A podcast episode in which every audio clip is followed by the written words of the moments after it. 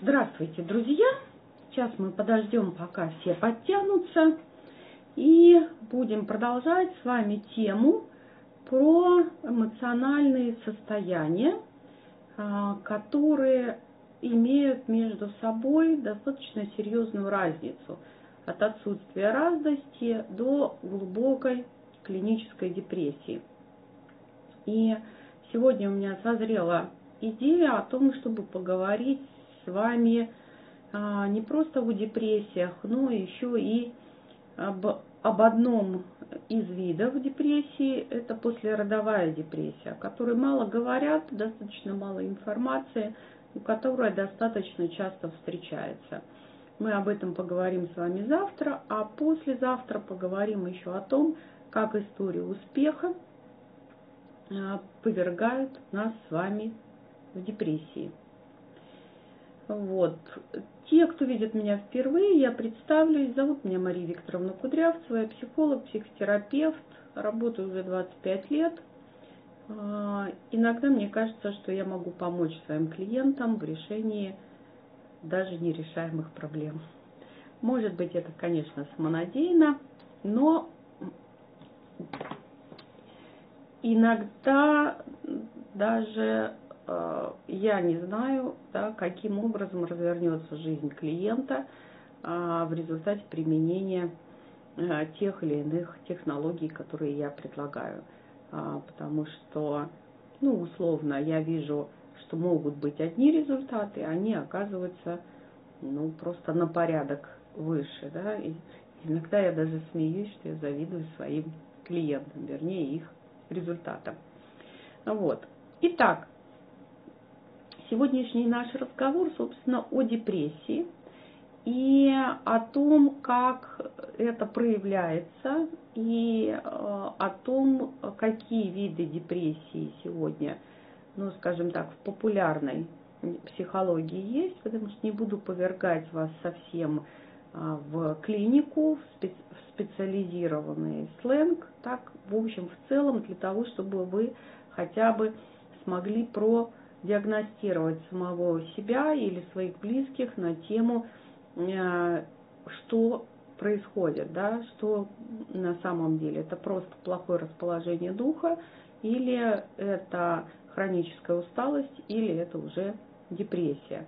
И вот, собственно, для такой самодиагностики. Это, конечно, для более глубокого исследования есть а, тесты специальные. У меня на сайте есть и шкала депрессии Бека, и шкала, шкала депрессии Занга для чего? Для самооценки депрессии. Вот. Ну так, в целом, чтобы иметь представление, что с вами происходит, или происходит что-то с вашими близкими, и можно ли из этого найти какой-то выход. Вот, собственно, об этом сегодняшняя наша занятия. Здравствуйте все, кто присоединился, а я буду продолжать. Значит, э, как понять, э, депрессия или не депрессия? Самое простое – это уход в себя. На самом деле сейчас сложно сказать, с чем произошел уход в себя, потому что очень развита социофобия, очень развита шизофренизация общества.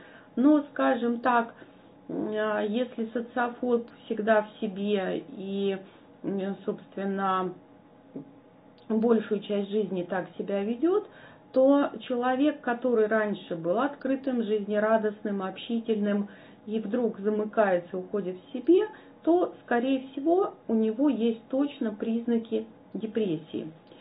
А, чем характерен вот такой уход в себя? Да, это а, сужение а, мировосприятия. Человек как бы начинает смотреть на мир через такую узкую щель, в которой что он видит? Себя и оценивает себя как «я плохой».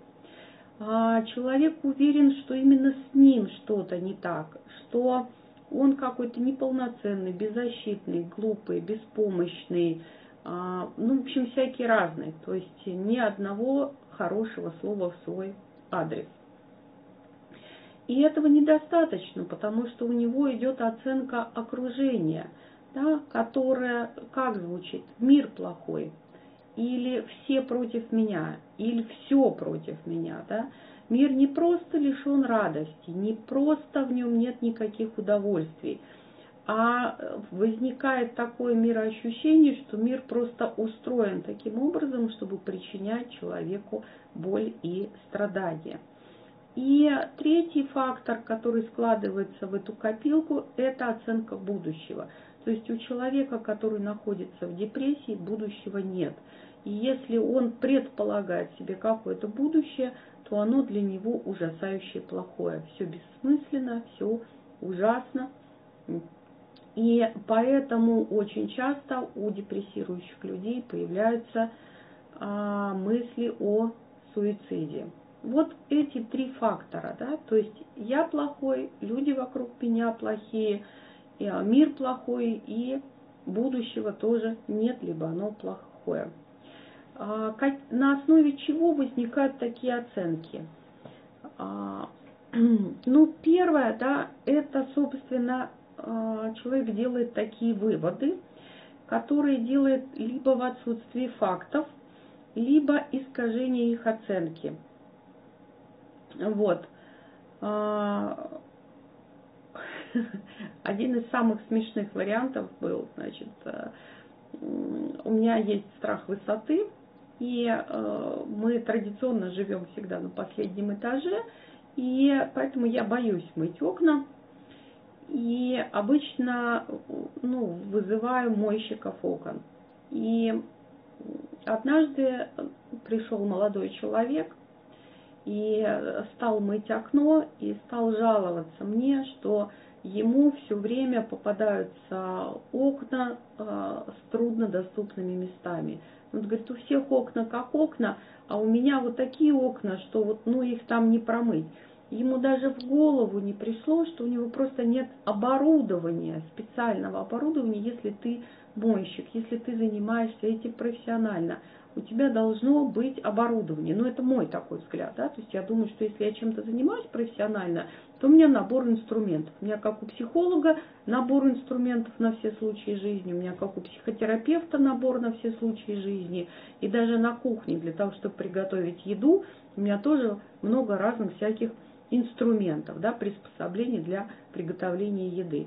Тут приходит мойщик, у которого нет ничего, да, то есть он берет мое ведро, мои тряпки, и пытается мои средства для мытья окон, у него своего оборудования нет, но у него впечатление такое, что вот мир причи, э, хочет причинить ему страдания через то, что создает ему такую работу, в которой окна все вот такие труднодоступные, которые трудно мыть руками, не достается. Вот. А второй момент, да, это такое сверхобобщение, когда вывод о, о мироустройстве такой происходит на основе какого-нибудь одного факта.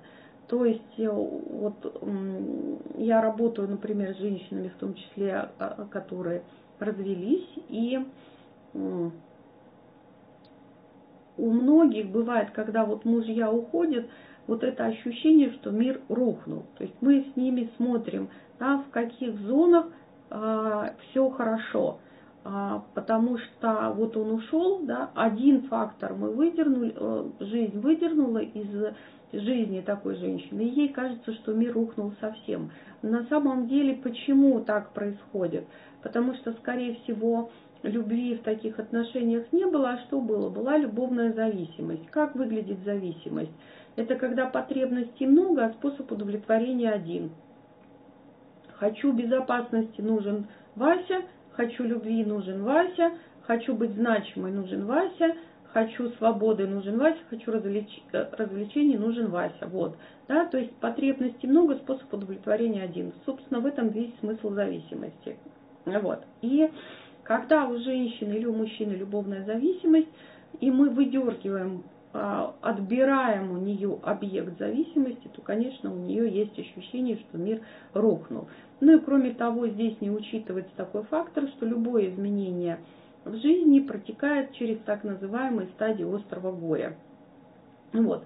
И эти стадии острого горя обязательно включают состояние депрессии, когда сил нету, гнев ушел, и это такой период возвращения к себе, да, чтобы подумать о себе и пересмотреть свою жизнь значит, для рефлексии. Но некоторые застревают в переживаниях. Вот на программе «Гармоничная личность» у нас целое отдельное занятие освоение навыка а, переживания утраты и горя. Вот. А, когда человек не обладает таким знанием, когда у него есть зависимость, то, конечно, ему свойственно сверхобобщение. Что еще? Иногда бывает а, такая история, когда есть трактовка событий вне контекста. Бывает такая история, когда человек жил в одной среде и попал в другую среду, или оказался в среде других людей, контекст которых для него чужд. И э, у него тогда происходит, конечно, а, вот это ощущение, что мир рухнул, и он трактует эти события как негативные для себя. Ну, приведу самый банальный пример. Сегодня консультировала молодую девушку, которая а, рассталась с парнем, парень от нее ушел, женится сейчас на другой девушке.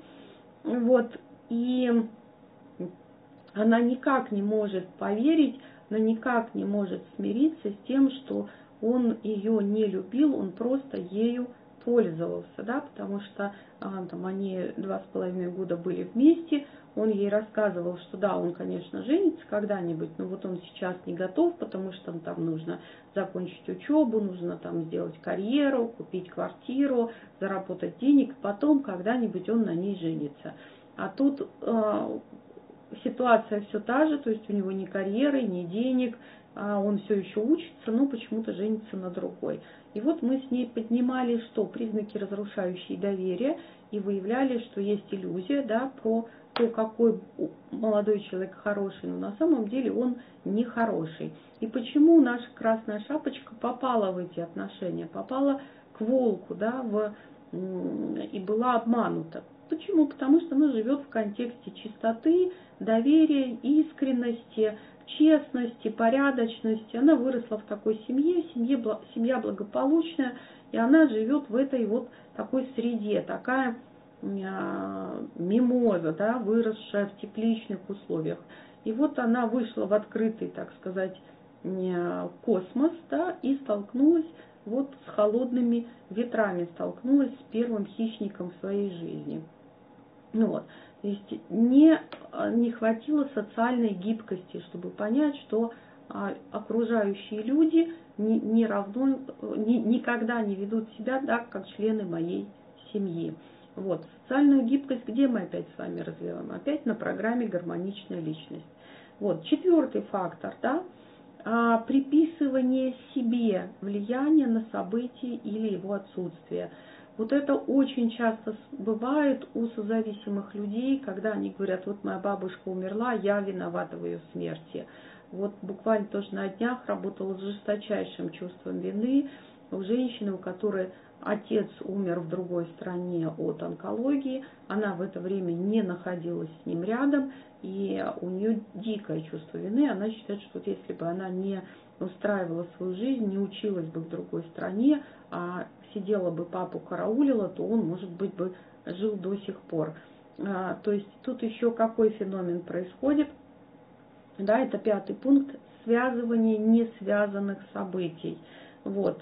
А, очень свойственно маленьким детям, да, потому что когда мы говорим о самооценке, дети до 7 лет, у них нет критического мышления, нет самостоятельного мышления, и они оценивают себя по тому, как реагируют на них взрослые.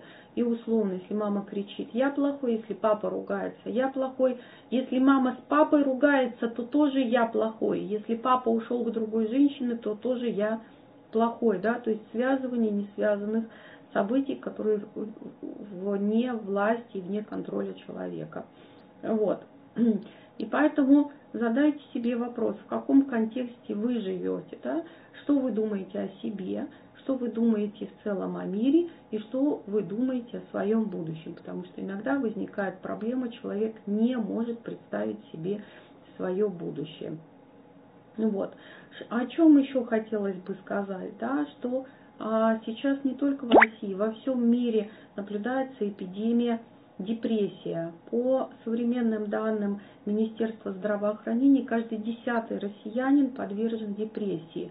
И почему, например, я э, решила сделать завтра эфир по поводу того, что а, для того, чтобы обсудить вопрос после родовой депрессии, именно потому, что сейчас какое-то катастрофическое количество молодых женщин, которые недавно родили детей и находятся в глубочайшем состоянии депрессии. И естественно, что ощущение, что я плохая, потому что надо ребенку радоваться, надо быть хорошей матерью, а я не могу. Да, естественно, мир плохой, мне никто не помогает. И вот ребенок плохой, да, и будущего, конечно, нет, потому что все просто поглощено этим ребенком, который никак не хочет вырасти. Да, вот этот монтаж, как в фильме, не происходит, ребенок все маленький, маленький, маленький. Вот. И э, медики всего мира считают, что депрессия это все-таки болезнь. Вот. Э, и э, из-за того, что депрессию признали болезнью, естественно, растет гигантскими шагами рынок антидепрессантов. Причем он развивается галопирующими темпами, и антидепрессанты уже люди начинают назначать себе сами, то есть без диагностики, без эм, обращения к врачу, просто идут и начинают пить антидепрессанты. Я вообще категорически против. Вот. И несмотря на то, что у меня, конечно, эм, есть э, психотерапевтическое образование, и теоретически я могу назначать э, препараты, я никогда не назначаю препараты, стараюсь помочь человеку выйти из состояния депрессии без медикаментозными способами. Но иногда бывают очень тяжелые случаи, когда я все-таки рекомендую обратиться к психиатру не с точки зрения как псих, да, потому что психиатр более высокая квалификация, чем у психотерапевта, и он может точнее подобрать а, лекарственные препараты на, на вот этот период, а, в который можно заблокировать да, проявление депрессии. Вот. И, к сожалению, да, депрессия в формате современной а, медицины практически считается неизлечимым а, заболеванием. Почему? Потому что а, ничего, кроме антидепрессантов, предложить не могут.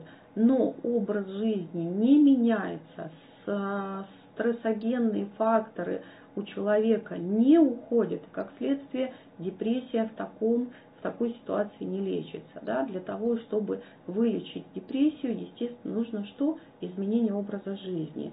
Вот. Так вот, Вильям Глассер, один из моих американских преподавателей, он утверждает, что депрессия – это стиль жизни. И предлагает использовать глагол для этого, да, депрессирование. Оно так немножко режет а, слух, Э, русского человека, но мне этот подход очень нравится. Когда мы в программе «Гармоничная личность» начинаем работать с эмоциями, э, я всегда предлагаю называть свои чувства и свои переживания глагольной формой. И это сильно меняет а, самоощущение. Есть разница, что я сижу и ко мне пришел большой страх, или я что делаю? Боюсь. Да? И как следствие я могу бояться, могу не бояться. Та же самая история с депрессией. Одна история, когда вот я сижу и на меня депрессия свалилась бетонной плитой, и другая история, когда я сижу и что делаю? Депрессирую. И тогда у меня есть что? Выбор. Я могу депрессировать или не депрессировать. Значит, давайте посмотрим, какие есть виды депрессий. Считается, что есть реактивная депрессия, которая возникает в результате травмирующего события. Значит, а, еще в 1913 году а, Ясперс описал триаду критериев а, реактивной депрессии. Да? Это приступ связан с событием, которое становится психической травмой. И в этом случае, конечно, нужно куда идти? На психотерапию. Вот, welcome, записывайтесь ко мне на консультацию. Таким событием может стать либо потеря, либо резкое изменение условий жизни. Пожар, переезд, тяжелая болезнь, инвалидность, развод, потеря ребенка, там, э, смерть кого-то из близких, то есть все это может быть. Что еще? Может быть социальный стресс, насилие, то есть лишение свободы или прав, дефицит сна, еды, воды, угроза физической расправы или угроза жизни. Вот. В переживании, собственно, и отражается эта травмирующая ситуация. Все мысли просто поглощены произошедшим событием, вплоть до параноидального расстройства. Ну вот сегодня я говорила уже с молодой девушкой, работала, от которой мальчик ушел, вот, так она год уже просто зациклена в этом процессе. Вот он ушел, что со мной не так, вот. И э, реактивная депрессия уходит – после того, как уходит причина, да, вызвавшая ее. Вот. И может так произойти, что а, если произошел разрыв между гореванием и ситуацией, то человек может застрять в этом состоянии. Человек застревает в травмирующих событиях и не может вырваться из порочного круга потому что вот, ну, вот это воспроизводится, воспроизводится, нет навыка переживания горя. Вот. Что еще? Да? А, может быть конфликт между желанием вернуть вот это утраченное, то есть сделать так, чтобы этого события не было. Вот. А, и, собственно, реальностью этой утраты. Вот. И что здесь нужно? То есть, если действительно вы пережили какую-то утрату, какое-то серьезное травмирующее событие. Во-первых, нужно что? Опять же вернуться к тому, чтобы спать достаточно, чтобы высыпаться.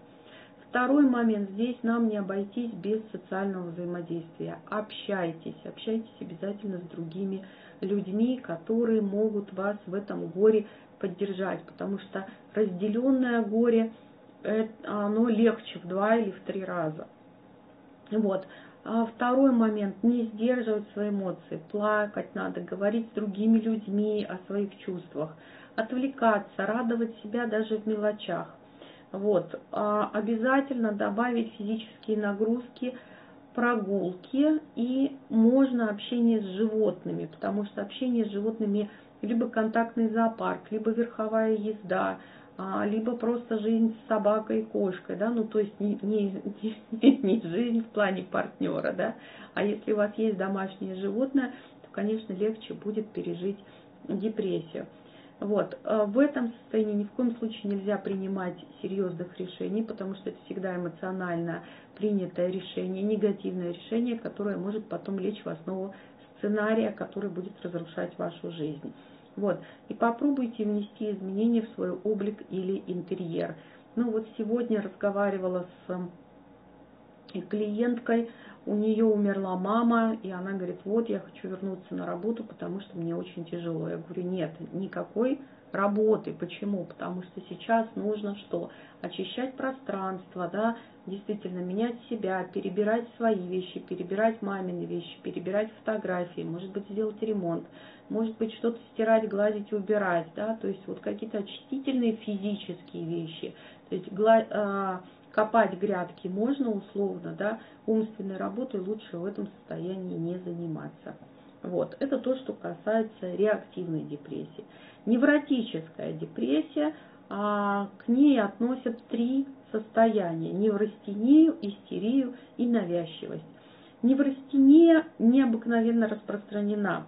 Она выгодна сообществу, потому что неврастенник добровольно берет на себя большое количество обязанностей, пытается их выполнить, выскочив за пределы своих физических возможностей и, как следствие, отказываясь от удовлетворения самых а, необходимых потребностей. То есть это такой а, способ быть для мира хорошим в ущерб себе и своим интересам. Вот, то есть есть требования социальной среды, а, социальная установка долженствования, и мы тоже на программе «Гармоничная личность» работаем с установками долженствования и скидываем с себя давление общества. Вот. И между собственными возможностями и а, необходимостью удовлетворять свои потребности самостоятельно с любовью к себе. Потому что иногда, когда мы говорим о самостоятельном удовлетворении потребностей с любовью к себе, человек говорит, я же не эгоист. Вот. Здесь вот как раз можно быть эгоистом. Вот. Поэтому выход какой мы здесь с вами найдем? Отказаться от требований внешней среды, да, вот а, как раз даю специальное упражнение на программе «Гармоничная личность», проявлять заботу о себе, следить за тем, чтобы ваши потребности были удовлетворены. Какие потребности, как их удовлетворять, тоже учимся на программе «Гармоничная личность». Вот, и признавать ограниченность ваших возможностей. Это вот то, что подразумевает под адекватной самооценкой, потому что вот как раз самооценка здесь нам помогает, да, что да, признать я обыкновенная, и у меня есть а, ограничения в силах, времени, интеллекте, каких-то других ресурсах. Вот. И а, еще одно состояние – это истерия, такой истерический невроз является способом привлечь внимание окружающих, быть в центре внимания. Вот. Это конфликт между необоснованным желанием и возможностью его удовлетворить. Это а, самые первые такие а, невротические, а, истерические неврозы бывают у детей в возрасте примерно трех лет, когда они падают на пол, закатывают истерики. И там всегда эти истерики в публичном месте. Никогда ребенок, оставшись один, не будет истерить. Это всегда цирк на публику. Вот. И Поэтому, когда такое поведение ребенка поощряют, то он вырастает и потом закатывает точно такие же истерики своему партнеру. Причем, если раньше все-таки во времена Фрейда истерией страдали женщины, ну, понятно, да, они были ограничены в возможностях, был мир мужской, вот, то сейчас э, достаточно часто встречаются мужчины, которые используют тоже такое истерическое поведение. Да? А, в истерическом э, неврозе всегда есть четыре фактора. Вот. А, вернее, четыре метода воздействия на зрителей. Да? Это притворство, когда человек притворяется больным и через жалость к себе получает желаемое. Если это не помогает, из него прет агрессия – и он а, пытается получить желаемое уже через устрашение. Если ему это не помогает, да, тогда он начинает что делать? Умолять. Вот, выпрашивает желаемое. И а, если и это не помогает, да, то бывает, конечно, что человек может выйти из этого и попробовать скооперироваться, да, вовлечь в какую-то совместную деятельность. Но это практически исключено в, ну, вот, в, в обычной, в будничной жизни. Вот. Истерика позволяет человеку совместить два способа манипуляции. Да? Это притворство и агрессию. Вот. А какой здесь выход? Если кто-то из близких у вас закатывает истерику, просто выходите из коммуникации. Если нет возможности выйти, то очень хорошо помогает холодная вода. Вот. Если же у вас бывают приступы истерии, вот сами отправляйтесь в холодный душ, а потом на часовую прогулку. Когда вы гуляете, жуйте жвачку, потому что еда и страдания несовместимы. Вот. А, отказывайтесь от необоснованных требований и удовлетворяйте свою потребность в силе и значимости здоровым способом вот, социально полезное что-то делайте, а, чтобы у окружающих людей было за что вас хвалить, благодарить и выражать вам свою признательность. Ну и навязчивое состояние, еще называют это BC, периодически непроизвольное возникновение нежелательного такого состояния, мысли, идеи, представления. Человек фиксируется, да, таком состоянии, и он не может от, от этих навязчивых мыслей избавиться, вплоть до того, а, что он не может ими никаким образом управлять. Осипов описывает черты, присущие навязчивым состояниям. Возникают непроизвольно, не могут быть устранены а, усилием воли, не имеют связи с окружением, с, ну, с тем, что происходит вокруг, да, тесно связаны с депрессией и тревогой. Вот, а, при этом не отражаются на интеллекте, то есть интеллект сохранен, и ясность сознания тоже сохраняется. Вот. Но при этом способствует снижению продуктивности мышления и работоспособности. Вот. Вот этот болезненный характер навязчивых состояний человеком осознается. То есть это э, здоровое, ну, скажем, для интеллекта здоровое состояние. Это тоже история конфликта, да, конфликт между долгом и желанием, и который превращается в цепь таких конфликтов. Вот, не буду сейчас пример приводить, потому что времени немного, но а, можно об этом а, поговорить, если вы а, себя узнали. Да? То есть о чем мы с вами говорим? Что любая, любое депрессивное состояние это всегда внутренний конфликт. И пока этот внутренний конфликт не разрешится, депрессия не уйдет. Итак, если вы поймали себя на навязчивом состоянии, то, что вы можете сделать для себя сами, понятно, что лучше обратиться за помощью, это принять решение, да, э, потому что а, если это истинный конфликт, то есть у вас две картинки, которые никак не совместимы, последнее время у меня, вот, наверное, за эту неделю несколько клиентов, э, молодых женщин с одной и той же историей они не могут совместить желание иметь ребенка и желание построить карьеру или развить свой бизнес. Да, они несовместимы, эти две картинки, и как выйти из этого положения, они пока не понимают. Да? И я предлагаю им подождать и посмотреть, как будут развиваться события, и посмотреть, как будет на это реагировать тело, потому что тело нас не обманет. Да? Вот, что еще здесь очень важно признавать свои подавленные чувства, агрессию, гнев и находить им социально приемлемый способ выражения. Вот. Но кроме перечисленного, люди бывают подвержены скрытой депрессии. А, как она может выглядеть? Это какие-то сердечные или головные боли, это астения, и это такое состояние бессилия. Вот. И у депрессии как таковой есть а, шесть основных выгод. Да, почему? Потому что с точки зрения Глассера, да, я уже говорила, что депрессия это такой помощник, помощник в жизни, да, это выбранный способ жизни, потому что у него есть определенные выгоды.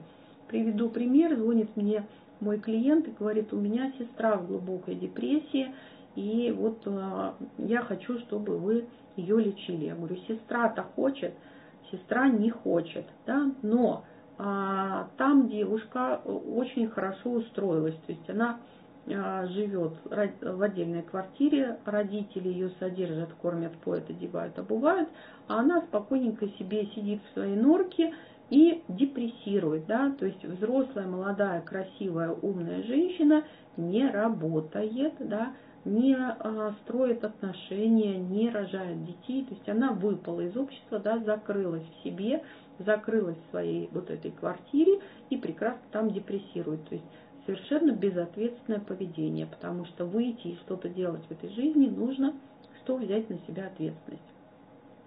Но депрессия в, а, мире распространена очень сильно по первой причине а, мы учим детей депрессировать лет с двух когда мы их учим подавлять свои эмоции.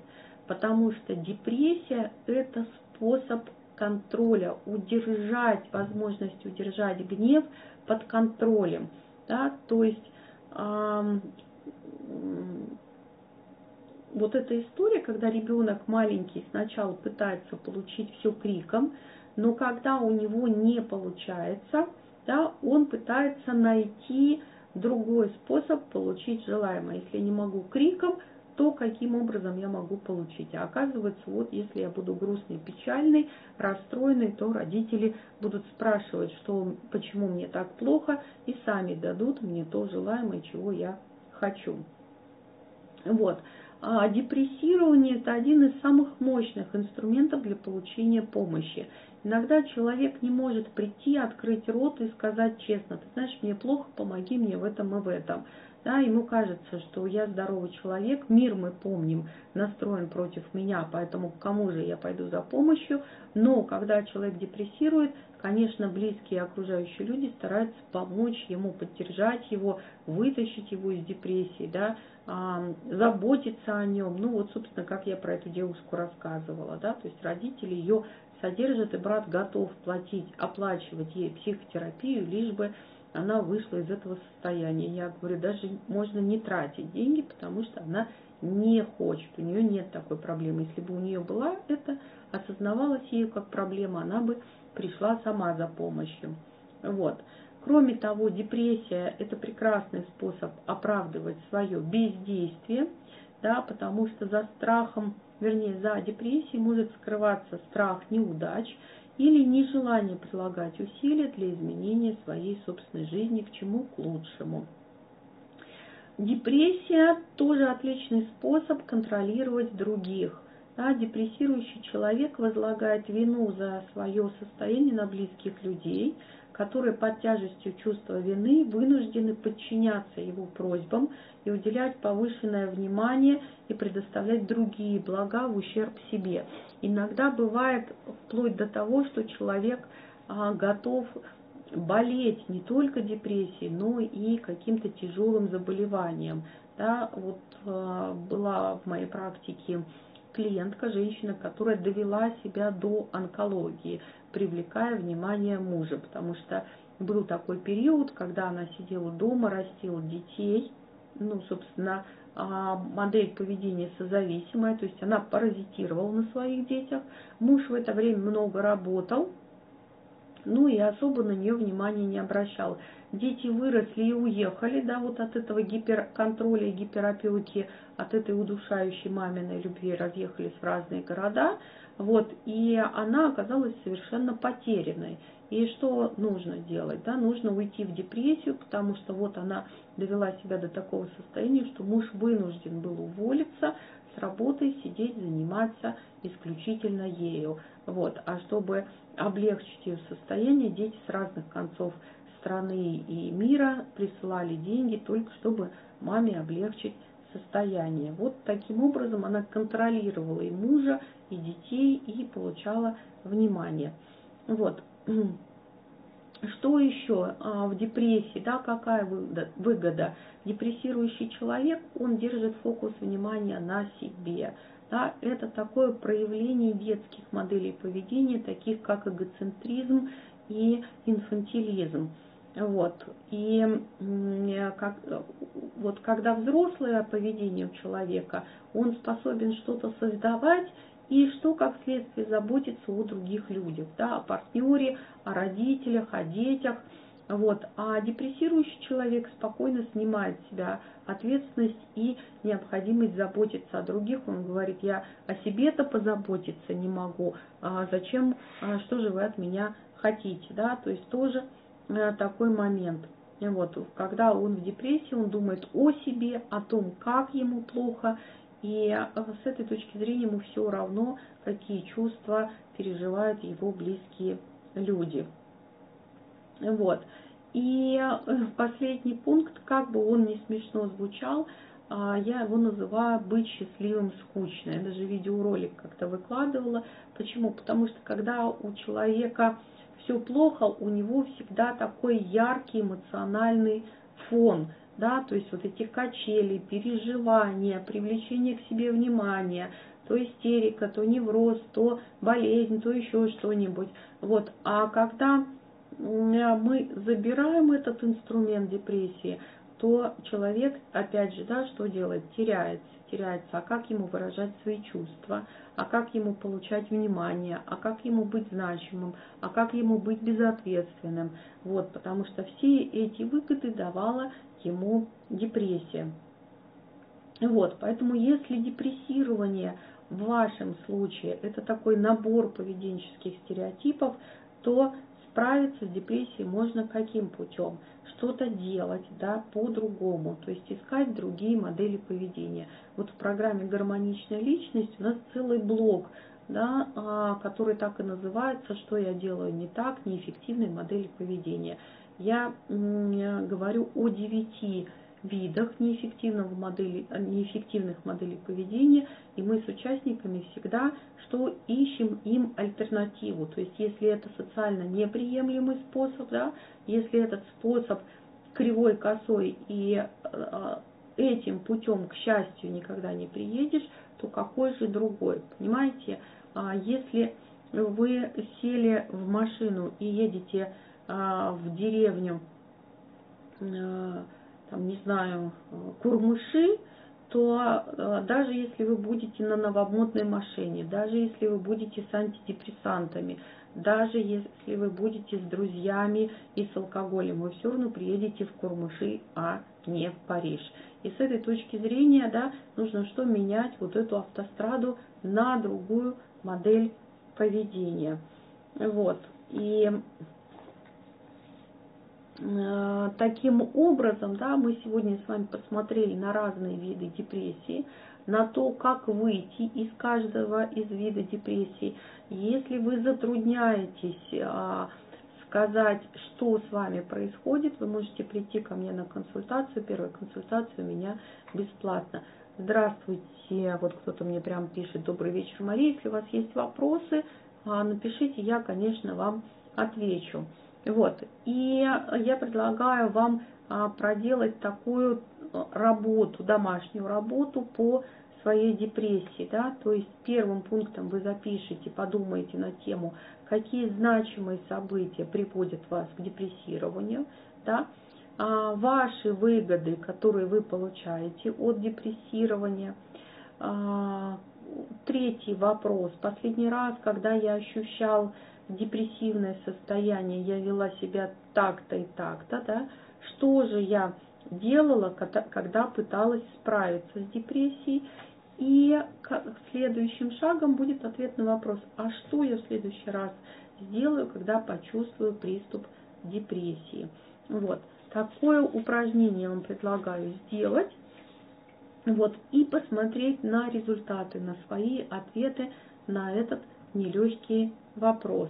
Поэтому посмотрите, что же все-таки с вами происходит. Да? Мы сегодня с вами все а, принципы увидели, да, то есть что это?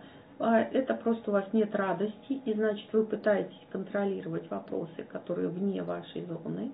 А это может быть плохое настроение, да, которое связано с нарушением баланса труда и отдыха. Это может быть усталость, да, это может быть хроническая усталость, Сегодня мы проговорили с вами виды депрессии, ее симптомы и как выйти из депрессивного состояния.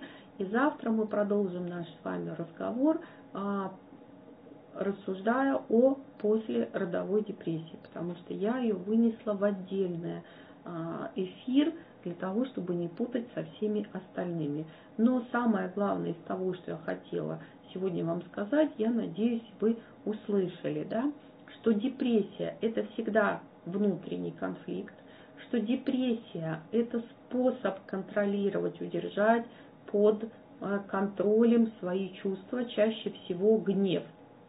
Этот гнев может быть на себя, и тогда он вылезет в форме аутоиммунного заболевания.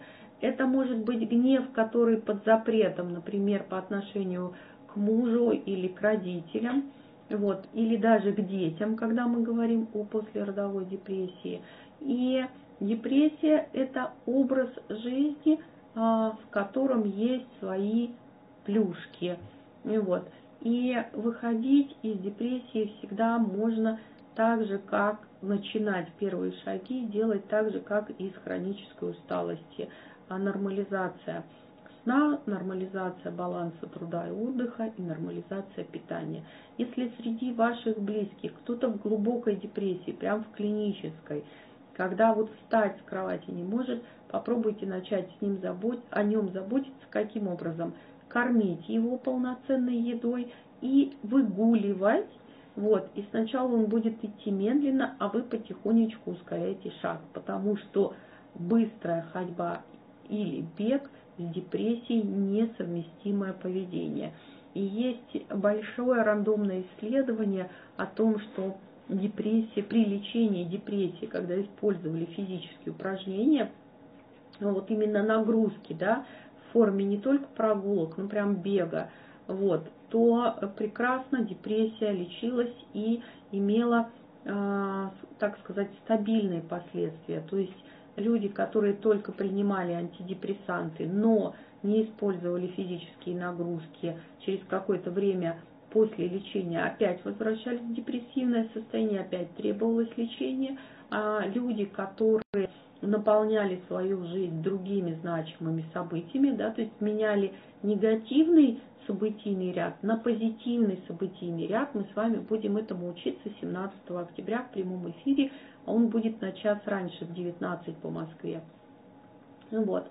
И э, добавили да, э, сон, еду и активную физическую деятельность, их жизнь быстрее, легче и эффективнее вышла из состояния депрессии. Но повторюсь, да, разные есть случаи, разная есть тяжесть заболевания.